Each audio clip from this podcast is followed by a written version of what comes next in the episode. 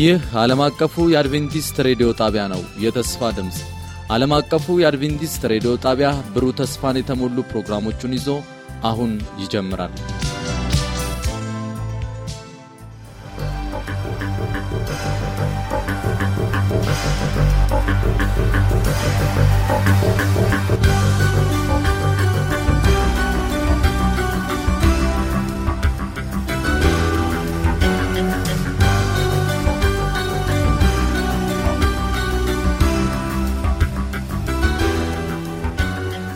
ሰላም ጤና ይስጥልኝ ውድ የእግዚአብሔር ቤተሰቦች እንደምን ቆያችሁ?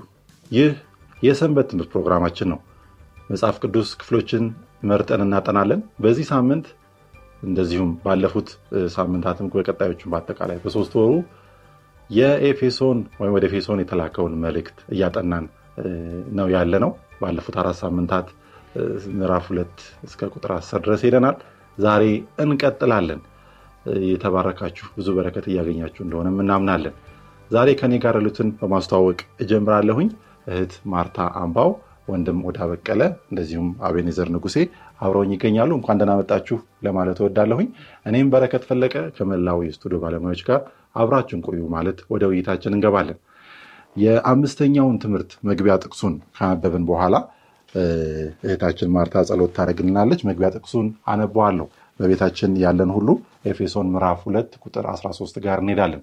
ኤፌሶን ምዕራፍ 2 ቁጥር 13 አሁን ግን እናንተ ቀድሞ ርቃችሁ የነበራችሁ በክርስቶስ ኢየሱስ ሆናችሁ በክርስቶስ ደም አማካኝነት ቀርባችኋል። ሁለቱን አንድ ያደረገ የሚለያየውንም የጥል ግድግዳ ያፈረሰ ሰላማችን እርሱ ነውና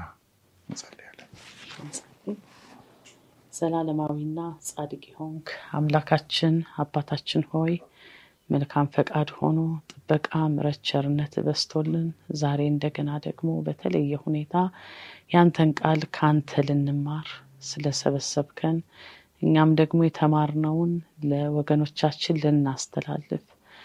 ጌታ በዚህ አለንና በተለየ መንገድ ጸጋህ እንዲበዛልን በእኛ በደካሞች ልጆች ሆነ አልፈህ ብዙዎችን እንድትደርስና እንድታስተምረን የምንኖርበትንም ጸጋ አብዝተህ እንድሰጠን እንለምንሃለን። ጊዜውን፣ ስፍራውን፣ እኛነታችንን ሁሉ ተረክበ ምራን። በጌታ በኢየሱስ ክርስቶስ ስም አሜን። እግዚአብሔር ይባርክሽ እንበልና እኛ ወይም ደግሞ የአይሁድ ዘር ያልሆነን ሰው የነበረበትን ሁኔታ ትንሽ ለመግለጽ እፈልጋለሁኝ። አምኖ ሊሆን ይችላል፣ እግዚአብሔርን አምኖ ሊሆን ይችላል፣ ጣዖቶቹን ትቶ ሊሆን ይችላል። ነገር ግን ወደ ኢየሩሳሌም ቤተ መቅደስ ሲመጣ ግን በሩ ላይ ከመድረሱ በፊት ወይም ደግሞ ወደ ውስጥ ከመግባቱ በፊት ማንም የባዕድ አገር ተወላጅ በቤተ መቅደሱ ዙሪያ ያለውን አጥር አልፎ መግባት አይችልም። ከገባ ግን ለሚከሰተው ነገር ተጠያቂው ራሱ ነው የሚል ማስታወቂያ ይሄ አይሁድ ላልሆነ ሁሉ በዓለም ላይ ላለ ሁሉ አማኝም ቢሆን የነበረ ጉዳይ ነበር። ከዚህ በኋላ ያለውን ነገር ዛሬ በተወሰነ መልኩ እንመለከታለን። የዛሬው ርዕሳችን አግድማዊ ስርየት ወይም ወደ ጎን የሆነውን ስርየት መስቀሉና ቤተ ክርስቲያን በሚል ርዕስ እንመለከታለን። ኤፌሶን ምዕራፍ ሁለት ከቁጥር 11 ጀምሮ በተለይ በዛሬው ክፍል ላይ ከቁጥር 11 እስከ 22 ያለውን አብረን የምንመለከት ይሆናል። እስቲ ቀደም ብዬ ባልኩት ሀሳብ ላይ አሁንም ትንሽ ጨምረን እንመልከት። በነ ጳውሎስ ዘመን በተለይ በአይሁድና በሌሎች ዘሮች መካከል የነበረው ልዩነት ምን ይመስል ነበር? በተለይ ከመንፈሳዊው ነገር አንጻር የነበራቸው አተያይ ምን ነበር ማለት እንችላለን? ይሄ ነው እንግዲህ አንዱ ለሰንበት ትምህርቱ ለትምህርታችን ዋነኛ መንደርደሪያ የሚሆነው ሀሳብ አንድ አይሁድ ያልሆነ ሰው በኢየሱስ ክርስቶስ አምኖ በዚህ ያህዌ በተባለ አስደናቂ አምላክ ተማርኮ ቢመጣ እራሱ ጳውሎስ በነበረበት ዘመን የነበረው የአይሁድ አምልኮ የሚጋብዝ አልነበረም። ምክንያቱም አይሁዳውያን ሌሎችን ሰዎች በተለይም የተለየ ታርጋ እየለጠፉባቸውና እንደዚህ ያለ ከኢየሱስ ክርስቶስ በፊት በነበረው ስርዓት ደግሞ የጥል ግርግዳም ገንብተው ላዩ ላይ በሚለጠፉ ማንም አይሁድ ያልሆነ ሰው ወደ ቤተ መቅደሱ ለመግባት አይችልም በሚሉ ትእዛዛት ጭምር አጥረው ያስቀመጡት ሃይማኖታዊ ስርዓት እንደነበረ ነው የምንመለከተው። ስለዚህ ያህዌ የአይሁድ አምላክ ነው። አሁን በነ ጳውሎስ አማካኝነት መልእክቱ ለሌሎችም አይሁድ ላልሆኑ ሰዎች ሁሉ ደርሷል። ያ አምላክ ስቧቸው ግን ከዚህ ቀደም ያህዌን በማምለክ የያህዌ ህዝቦች በመባል ወደሚታወቁ ሰዎች ሲመጣ የሚገጥመው ታሪክ ሌላ ነው። መጠላላቱ ከወንጌሉ ጋር የታረቀ አይደለም። ከአምላካቸው ባህሪ ጋር የሚስማማ አይደለም። አሁን እዛ ቦታ ላይ ራሳችን ወስደን ብናስቀምጥ ያንን ወንጌል ሰማ ብለን ከምናስበው ሰው መረዳት ጋር ፍጹም የሚቃረን ነገር ነው የምናገኘው እና አስቸጋሪ እውነትም ያንን እምነት ለመቀበል ለሌላው ህዝብ አስቸጋሪ የሚያደርገው ነባራዊ ሁኔታ ስለነበረ ያንን በመቃወም ያንን ልክ እንዳልሆነ በማሳየት ነው አንድም ሐዋርያው ጳውሎስ የኤፌሶንን መልእክት በዋናነት የሚያሰራጨው። ስለዚህ ልዩነቱ በጣም ሰፊ ነው። ስም መጠራራቱ፣ ታርጋ መለጣጥፉ በጣም ሰፊ ነው። የከረረ ልዩነት ነው ያለው። አይሁዳውያን አህዛብን ወይም አይሁድ ያልሆኑ ዜጎችን ያልተገረዙ ይሏቸዋል። ሌሎች ደግሞ አይሁድ ያልሆኑ ሰዎች አይሁዳውያንን እነሆ እነዚህ የተገረዙ ይሏቸዋል። ወይም ደግሞ ግሪኮችን ብንመለከት ለምሳሌ ግሪኮች ራሳቸውን ግሪክ ብለው ይጠሩና ሌሎችን ሰዎች አይሁዳውያንን ጨምሮ ያልተማሩ ነው የሚላቸው። ለዛ ነው ሐዋርያው ጳውሎስ ሮሜ ላይ ለግሪክም ሰዎች ላልተማሩ፣ ለሚያስተውሉ ለማያስተውሉ እዳ አለብኝ ብሎ የሚናገረውና በዚህ ደረጃ የተራራቀ የተገፋፋ ልዩነት ነበረ የነበሩ ነገሩ እግዚአብሔር ከመጀመሪያው ይህን ነገር ያስቀምጠው ነው። በዚህ በዚህ ደረጃ እንዲሰፋ ያስቀምጠው ነገር ነው ብለን ማለት እንችላለን እንደው ስታዩት። ምክንያቱም በብሉይ ኪዳን በቃ እንዳይድኑ የተባሉ ይመስል ነበር። ስታስቡት እንዴት ነበር? እንግዲህ ይህንን ልዩነት በመጀመሪያ ምን አመጣው ብለን ስናስብ የአይሁድም ሕዝብ ቢሆን የተጠራው ከጣዖት አምልኮ ነው። እንግዲህ የአይሁድ የመጀመሪያ አባት አብርሃም የምንለው ከጣዖት አምልኮ እግዚአብሔር አምላክ ለተለየ ዓላማ ጠራው ማለት ነው። ሲጠራው ዓላማው ምንድን ነው? አንድ እግዚአብሔርን እንዲያመልክ ነው። በዛ ጊዜ እንግዲህ የተበላሸ የአምልኮ ስርዓት ነበር። ሰዎች በእንጨት፣ በዛፍ፣ በውሃ በተለያየ መልክ ያመልካሉ። ስለዚህ እግዚአብሔር የራሱን ህዝብ ህዝብ የሚለውን ህዝብ በመጀመሪያ መረጠ። ግን ዓላማው ምንድን ነው ስንል ይህ የእስራኤል ህዝብ አቀማመጡም ራሱ geographically አቀማመጡ center ነበረ በዓለም ሲታይ። ከዛ በኋላ ይህን ህዝብ እግዚአብሔር ካገኘ ከያዘ በኋላ ይሄ ህዝብ ደግሞ ለሌላው እንዲወጣ በተለያየ ዳይሬክሽን ወጥቶ ይህን አንድ እግዚአብሔርን እንዲያመልክ ነው የእግዚአብሔር ዓላማ። እግዚአብሔር ሲለየው ማለት ነው። እግዚአብሔር ልዩነትን አይደለም እየፈጠረ ያለ የለየው ዓላማው ይህንን ወንጌል ለማዳረስ ነበር። ነገር ግን አሁን ወንድሜ እንዳለው ነገሩ ምን እየሆነ መጣ? እንዲያውም የእስራኤል ህዝቦች የተሰጣቸውን እድል አልተጠቀሙበትም። እድሉን አልተጠቀሙም። እድሉን አበላሹት። ምን አድርገው አበላሹት? እኛ የተመረጥን ህዝብ ነን፣ እኛ የአብርሃም ወገን ነን።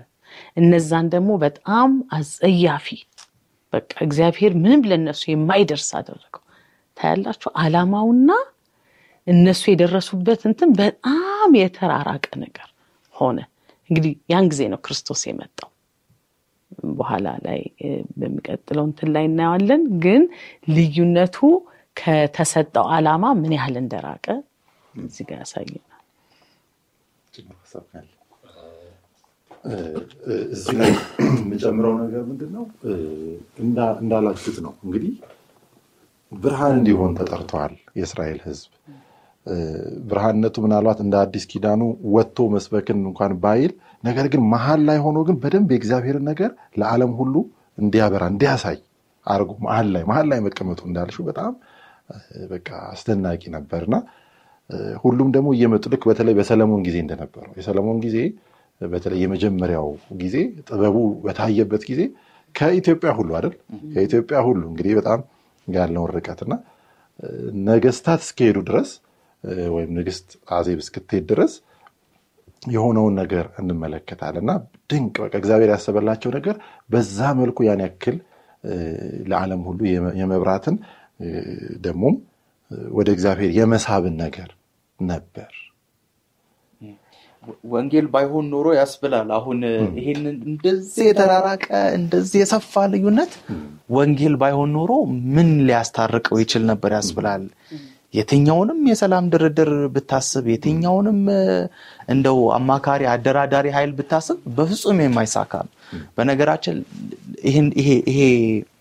ይሄ ወንጌል በተሳሳተ መልኩ ስለተረዱት መሰናከያ ድንጋይ ነው የሆነባቸው ለአይሁድ እና ከሌሎቹም ጋር ከግሪክ ጋር ከሮማውያን ጋር ብቻም አይደለም እንደው ተገርዘዋል ብለው ከሚታሰቡት ይገር ያንን ስርዓት ይለማመዳሉ ተብለው ከሚታሰቡት ከሰማሪያውያንም ጋር የነበራቸው ልዩነት በጣም የሰፋ ነው። በሰማሪያ ማለፍ ኃጢአት እስኪመስል ድረስ በዮርዳኖስ ወንዝ አድርገው በሌላ መንገድ በረዥም ርቀት በአጭሩ ከማቋረጥ ዙሪያ ጥምጥም እስከ መሄድ የደረሰ አብረው ለመታየት አለመፈለግን እዛ ድረስ የደረሰ ሰፊ ልዩነት ነው የነበረው። ታሪክን ደግሞ ወደኋላ መለስ ብለን ስንመለከት አሁንም እንግዲህ ይሄ ወንጌል ያልደረሳቸው አይሁዳውያን አሉና ተበታትነው እንደነበሩ እናውቃለን በታሪክና ተመልሰው ደግሞ ተሰብስበው አገራቸው ላይ በሰፈሩበት አጋጣሚ አሁንም ከሌሎች ህዝቦች ጋር በተለይም ከፍልስጤማውያን ጋር በሚዋሰኑበት West Bank በሚባለው አካባቢ ይሄ መቃረን ይሄ መጋፋፋት እንደቀጠለ እንመለከታለን እና ወንጌል ያልደረሰለት ህዝብ በቃ መለያየት፣ መከፋፈል እጣ ፈንታው እንደሚሆን የምንመለከትበት ሁኔታ ነው።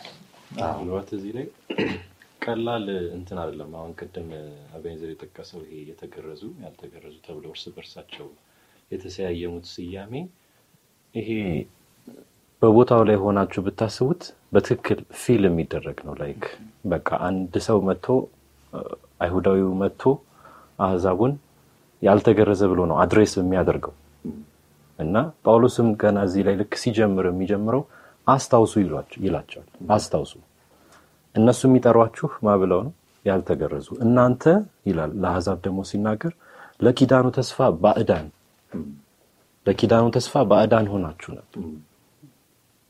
አሁን ክርስቶስ የሚመጣው እዚህ picture ጋር ነው እና ይህን ለማንሳት ነው። እስቲ እዚሁ ላይ እንቀጥል። እንግዲህ እግዚአብሔር ካሰበው በላይ ሰዎች እንደዚህ ነገሮችን አስፍተው ሲሄዱ አሁን ያልነው ሀሳብ ይመጣል። ጳውሎስ የተናገረውን ነገር እስቲ እናንብብ። በቤታችን ሆነን መጽሐፍ ቅዱስ የያዝን ሁሉ እችን ሀሳብ ማንበብ እንጀምራለን። ኤፌሶን ምዕራፍ ሁለት ቁጥር 11 ስለዚህ እናንተ አስቀድሞ በስጋ አህዛብ የነበራችሁ በስጋ እጅ የተገረዙ በተባሉት ያልተገረዙ የተባላችሁ ይህን አስቡ። በዚያ ዘመን ከእስራኤል መንግሥት ርቃችሁ ለተስፋውም ቃል ኪዳን እንግዶች ሆናችሁ በዚህም ዓለም ተስፋን አጥታችሁ ከእግዚአብሔርም ተለይታችሁ ያለ ክርስቶስ ነበራችሁ። አሁን ግን እግዚአብሔር ይመስገን፣ አሁን ግን የሚል ደግሞ መልካም ዜናን ይዞ መምጣት ጀመረ። በፊት ርቃችሁ የነበራችሁ በክርስቶስ ኢየሱስ ሆናችሁ በክርስቶስ ደም ቀርባችኋል። እርሱ ሰላማችን ነው። እግዚአብሔር ይመስገን። እስቲ ስለዚህ ነገር እናውራ። አሁን የነበሩበትን ነገር በተወሰነ መልኩ እንደው በቦታ ሆነን ባናየው የገባንን የተወሰነ ያክል ገለጽን። በኢየሱስ የተገኘውስ ነገር አሁን ይሄ በክርስቶስ አማካኝነት መጣ ብሎ እዚህ ጋር የተናገረውን ነገር እስቲ እንግለጸው። ምን ማለት ነው? አሁን ቁጥር 12 ላይ ምዕራፍ ሁለት ከቁጥር 12 ላይ ሄደን ስናይ ከእስራኤል ወገን ርቃችሁ የነበራችሁ ለኪዳኑም ተስፋ ባዕዳን ሆናችሁ በዓለም ላይ ያለ ተስፋና ያለ እግዚአብሔር እንደነበራችሁ አስታውሱ ይላቸዋል። አሁን ተስፋን አሁን ቅድም እንዳነሳ ነው የመጡበት የእንትን አካሄድ ምንም አይነት ተስፋን የሚያሳይ በእግዚአብሔርም በኩል በምንም በኩል ተስፋን የሚያሳይ አልነበር። አሁን ግን በክርስቶስ ያገኙት በጣም ድንቅ የሆነ ስጦታ ነው። እሱም ስጦታ ምንድን ነው? ይሄ በክርስቶስ አማካኝነት በቃ ቀርባችኋል ይላቸዋል። ወዴት ነው የቀረቡት? ወደ ደህንነት ነው የቀረቡት እና ያንን ትልቅ ስጦታን ነው በማን ያገኙት? በክርስቶስ በኩል የተቀበሉት እና ከአይሁድና ወንድም እህቶቻችሁ ተለይታችሁ ይላቸዋል። ከወንድም እህቶቻችሁ ተለይታችሁ በክርስቶስና በመስቀሉ አማካኝነት አሁን ወደ ሁሉም ደግሞ አሁን ምን አደረጋችሁ ይላቸዋል? ቀረባችሁ። አሁን ከእግዚአብሔርም ከሰውም ጋር ነው ያቀራረባቸው። ገባችሁ? ከገዛ ወገኖቻቸው ተለይተው ነበር። ከገዛ ወገኖቻቸው ልክ እንደ ባዕድ ነበር የሚታዩት። ተስፋም እንደሌላቸው ነበር የሚታዩት። አሁን ወደ ወገኖቻቸውም ነው ያቀረባቸው። ከዛ ደግሞ አልፎ ደግሞ ከማጋን ያቀራረባቸው ድንቅ ወደሆነ ወደ እግዚአብሔር ነው ያቀራረባቸው እና ይህንን ትልቅ ስጦታ ማግኘት የቻሉት በማን ነው? በክርስቶስ ባደረገው ትልቅ መስዋዕት እግዚአብሔር ይባርክ። እንግዲህ መስቀሉን ስንመለከት የመስቀሉን ቅርጹን ስንመለከት ወደ ላይ አለው ደግሞ ወደ ጎን አለው? ወደ ላይ የሚያሳየው ምኑን ከእግዚአብሔር ጋር መታረቃችንን ከእግዚአብሔር ጋር ያገኘነውን እርቅ፣ ወደ ጎን ከወንድምና ከእህቶች ጋር ምክንያቱም የልዩነት ግድግዳዎችን ሰይጣን በተለያየ መልኩ በሰዎች መካከል አድርጎ ነበር። በጣም የቤተ ሰዎችም ድረስ በዛ ውስጥ ገብተው በደንብ አድርገው እስኪያሰፉት ድረስ ይሄንን ነገር ሲያመጣ ነው። እዚህ ላይ እንጨምር። እኔ እውነት ነው። ክርስቶስ ኢየሱስ በመስቀል ላይ ይሄንን ሁለቱን ወይንም የተለያዩትን ወንድማማቾች ወይንም አሁን ያልከውን መስቀሉ አግድም የሚያሳየውን የማስታረቅ ስራ ሰራና እኔ ሌላ የሚገርመኝ ክርስቶስ ራሱ በአገልግሎቱ ዘመን ይህንንም እያሳየ ነበረ እና አንዳንድ ታሪኮችን ማስታወስ እንችላለን። ለምሳሌ እቺ ከነአናዊቷ ሴት ታሪክ እናያለን እና ያቺ ሴት ከአይሁድ ወገን የነበረች አይደለችም። ከነአናዊቷ ከነአናዊቷ እዛ ላይ እንግዲህ ልጇ ታመመባት ለመፈወስ ነው ይዛ የመጣችው እና ክርስቶስና እሷ የተነጋገሩት ንግግር ነበረ እና ልጄን ፈውስልኝ አለችው እና ክርስቶስ ምንድን ነበር ያላት? እንዴ የልጆችን እንጀራ ለውሾች እንዴት ይሰጣል? በጣም ከባድ አባባል ነበር። ይሄ ምን እንደሚያሳይ ይሄ የአይሁዶችን አመለካከት ነው ኢየሱስ እየተናገረ ያለ። አይሁዶች እንደ ውሻ ነው በቃ እያዩቸው ያሉት፣ እነሱ ግን እንደ እግዚአብሔር ልጅ ነው ራሳቸውን እየቆጠሩ ያሉት። ስለዚህ ያው ንግግሩ እየቀጠለ ሲሄድ የሴትዮዋ እምነት በጣም ያስደንቅ ነበር። አዎ ነኝ ብላ አመነች ራሷን። ነገር ግን ውሾችም እኮ ከልጆች የሚተርፈውን ትርፍራፊ ይወስዳሉ። ክርስቶስን በጣም ያስደነቀ እምነት ነበር እዛ ጋር የተናገረችው።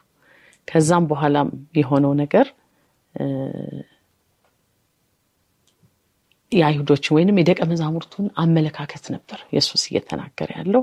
በኋላ ግን እምነትሽ ታላቅ ነው አላት። ልጇን ፈወሰላት። እዛ ጋር ምን እያስተማራቸው ነው ያለው? እኔ የመጣሁት ለእናንተ ብቻ አይደለም ለሁሉም ነው። ዮሐንስ ወንጌል ሶስት አስራ ስድስት ያን ነው እግዚአብሔር እንዲሁ ዓለምን ወዷል ነው እንዲሁ ለዓለም ሁሉ ነው የተከፈለው መስዋዕትነት እና የመቶ አለቃውን ማየት እንችላለን። ቅድም ያልካ ሳምራዊቷ ሴት ማየት እንችላለን። ሳምራውያኖች የእስራኤል ወገን ናቸው። ነገር ግን በሆነ ጊዜ የተቆረጡ ነገዶች ናቸው። ነገር ግን እነሱም ጋር እንዴ እንዴት ብሎ አሉ አለ ደቀ መዛሙርቶች ከእሷ ጋር ሲያወሩ ሲያይ ከእሷ ውሃ ወስዶ ሲጠጣ ይሄ እንዴት ይሆናል? በቃ ተሳስቷል ነው አመለካከታቸው። ምን ያህል ደቀ መዛሙርቶቹ እንኳን ምን ያህል የጠለቀ የተሳሳተ ሀሳብ ይዘው እንደነበር እና ክርስቶስ መስቀል ላይም ሳይደርስ በአገልግሎቱም ይሄንን እያሳያቸው ብሬን ወሽ እያደረጋቸው ይሄ የቆሸሸ አይምሯቸውን እያጠበ እያስተካከለ ነው ያመጣው። ግን በጣም የሚገርመኝ እኔ ከመስቀሉም በኋላ ግን እነ ጴጥሮስ በጣም ነው የተቸገሩት። የጴጥሮስን ደግሞ ታሪክ ስንመለከት በኋላ እኮ እግዚአብሔር በምንድን ነው ያስተማረው? እነዛ በማይበሉ እንስሶች አምቶ ይሄንን ብላ አለው። ጴጥሮስ ያን ጊዜ ምንድን ነው ያለው? በፍጹም ሊሆን አይችልም አለ። እግዚአብሔር እየተናገረ ሊሆን አይችልም አለ እና እነ ጴጥሮስ ለጳውሎስም ጳውሎስንም በጣም ይገዳደሩት ነበር። ምክንያቱም በቃ ምን ያህል በቃ ከአባቶቻቸው ከአያቶቻቸው የወረሱት ነገር ነው። በቃ ውስጣቸውን ያሳመኑት ነው እና ክርስቶስ በጣም ነው እነዚህን ወደ ትክክለኛው መስመር ለማምጣት ብዙ ስራ ነው የተሰራው መስቀሉም ጋር ሳይደርስ ማለት ነው እና እንደተባለው ደግሞ መስቀሉ ላይ ይሄ ነገር እንዳለቀ ነው ጳውሎስ እያስተማረ ያለው። በጣም አስገራሚ ነው። ሶስት ነገሮች ላይ እንድናተኩር ሰንበት ትምህርቱ ይጠቅሳል። አሁን ክርስቶስ መስቀሉ ላይ ያደረገውን መስዋዕትነት ሶስት ልዩ የሆኑ ስጦታዎችን አድርጓል። እነሱም ምንድን? አንደኛው ቅድም ያነሳ ነው፣ ርቀው የነበሩትን አቀራረባቸው። ከዛ ሁለተኛ ዋናው ነገር ይሄ ቁጥር 16 ላይ የምታገኙት ማለት ነው ጥልን ገደለ ነው የሚለው። በቃ ከዚህ በኋላ በዚህ ጉዳይ መልሶ እንዳይነሳ ይሄ ጉዳይ ገባችሁ። ልክ አሁን ቅድም የተነሳው ሀሳብ አለ? ልክ አይሁዳውያን በቃ የንትን ዜጎች ነበሩ። በቃ እግዚአብሔር መጀመሪያ ያስቀመጣቸው መጀመሪያ ሲቀመጡ የተቀመጡበት እንትን ነበር? በቃ ለብዙዎች ምሳሌ ይሆናሉ ተብሎ የተቀመጡ ነበሩ። አሁን ይሄ ልዩነቱ ምናምን ቀርቶ እርስ በርሳቸው የተገረዘ ያልተገረዘ የሚለው ነገር ቀርቶ ይሄንን ጥል ሙሉ ለሙሉ አጥፍቶ እርቅ ነው እንዲመጣ ያደረገው። ይሄን እርቅ ደግሞ ስናነሳ እንዴት ብለው ያስቀምጠዋል ሰንበት ትምህርቱ አሁን በቤተሰብ መካከል ወንድምና እህት እህትማማቾች ተጋጭተው ብዙ ጊዜ እናያለን ረጅም ዘመን ተዘጋግተው ይቆያሉ። በቃ ችግራቸውን መፍታት አቅቷቸው ቤተሰብ በዚህ ይጥራል፣ በዛ ይጥራል፣ በዚህ ይሄዳል፣ ምንም በቃ መፈታት አይችልም ይላሉ። ከዛ ግን ለእነዚህ ሰዎች እነዚህ እህትማማቾች ልክ በአንድ መስዋዕትነት ምክንያት ወደ እርቅ ሲመጡ ያ በጣም ትልቅ ነገር ነው ለቤተሰቡ። ያንን ድንቅ ነገር ነው ክርስቶስ ያደረገው በመስቀሉ። በቃ እርስ በርሳቸው ያለው ነገር ዳግመኛ እንትን ላይ መልሶ እርቅ እንዲመጣ ነው ያደረገውና ሶስተኛው በአንድ አካል ማስታረቅና ይሄ አላማው የክርስቶስ አላማ ይሄንን ልዩነት ማጥፋት ነው። በቃ ይሄን ልዩነት በአገልግሎቱም በምድር በነበረውም አገልግሎትም ከዛ በኋላም በሞቱ ደግሞ በቃ ይሄንን ልዩነት ሙሉ ለሙሉ ማጥፋት ነው የክርስቶስ እ፣ በዛ ምክንያት እንግዲህ እኛም ኢትዮጵያውያን ነን። እንግዲህ እኛም ርቀን ነበር? በምንም ተአምር በዛው ቢቀጥል ኖሮ still እኛም የጠፋን ሆነን ወይም ደግሞ አይገባቸውም እየተባልን እንሄድ ነበር። እንደ ሰው እንደ ሰው እንደ እግዚአብሔር አይደለም። እግዚአብሔርማ ከመጀመሪያውም ያን ያክል ያሰበ ወይም በዛ እንድ- እንድንርቅ ያሰበ አይደለም። እንደ ሰው ግን እንድንርቅ ሰዎች በራሳቸው ሰይጣን የሰራውን ነገር እግዚአብሔር ግን ለእኛ አደረገልን እና እኛም አሁን የሰማይ ወራሾች ነን፣ የእግዚአብሔር ሕዝብ ነን ብለን ስንናገር በድፍረት መናገር እንችላለን። ምንም የሚያስፈራን ነገር አልሆነም እና ከአይሁዳዊም ጋር ወንድሜ ነው፣ ሌላም ኬንያዊም በለው አሜሪካዊም በለው ከሁላችንም ጋር ሁላችንም በክርስቶስ አማካኝነት በክርስቶስ ወደ ክርስቶስ ሲመጣ ያ ህብረት መምጣቱን እንመለከታለን። የምትጨምሩት ሀሳብ ካለ ምናልባት ጥል የልዩነት ውጤት ነው ማለት ልዩነት ባለበት ሰላምን ማሰብ በጣም አስቸጋሪ ነው። ምክንያቱም በተለይ እንደዚህ የከረረ ታርጋ እስከ ስም እስከ መወጣጣት የደረሰ ልዩነት ሲኖር አንዱ ለአንዱ ስጋት ነው የሚሆነው። በፍጹም እንደው የዓላማም ልዩነት ባይኖራቸው የተለየ ተቀናቃኝነትን ባይኖራቸው በቃ እንደው ሰላማዊ ነገሩን ብናስብ ራሱ ሁለት የተለያየ ጎራ ባለበት ተቀናቃኝነት ተፈጥሯዊ ሆኖ እናገኘዋለን። ስለዚህ የኃጢአት ውጤት ያመጣውን ይህንን ልዩነት ሲያስታርቅ በዛው ሰላማቸውም እንደሆነላቸው ይህንን ልዩ የሆነ ዘላለማዊ ሰላም ይዞ እንደመጣ እንመለከታለን። እንግዲህ አይሁድ የተጠራው ከሌላው ሕዝብ ተነጥሎ ተለይቶ እንደ አይነኬ ነገር እንዲቀመጥ ሳይሆን በመጀመሪያ እንዲለይ እንዲቀደስ ከዛ በኋላ ግን ከዛ የፈነጠቀው ብርሃን ደግሞ ሁሉም ዓለም ጋር እንዲደርስ ነበር። ነገር ግን ያንን በተሳሳተ መልኩ ተረዱትና የልዩነት ምክንያት አደረጉት። አሁን ይሄ የልዩነት አጥር ሲፈርስ ወደ አንድነት ሲመጣ ምናልባት ቀጥለን ልንመለከተው እንችላለን።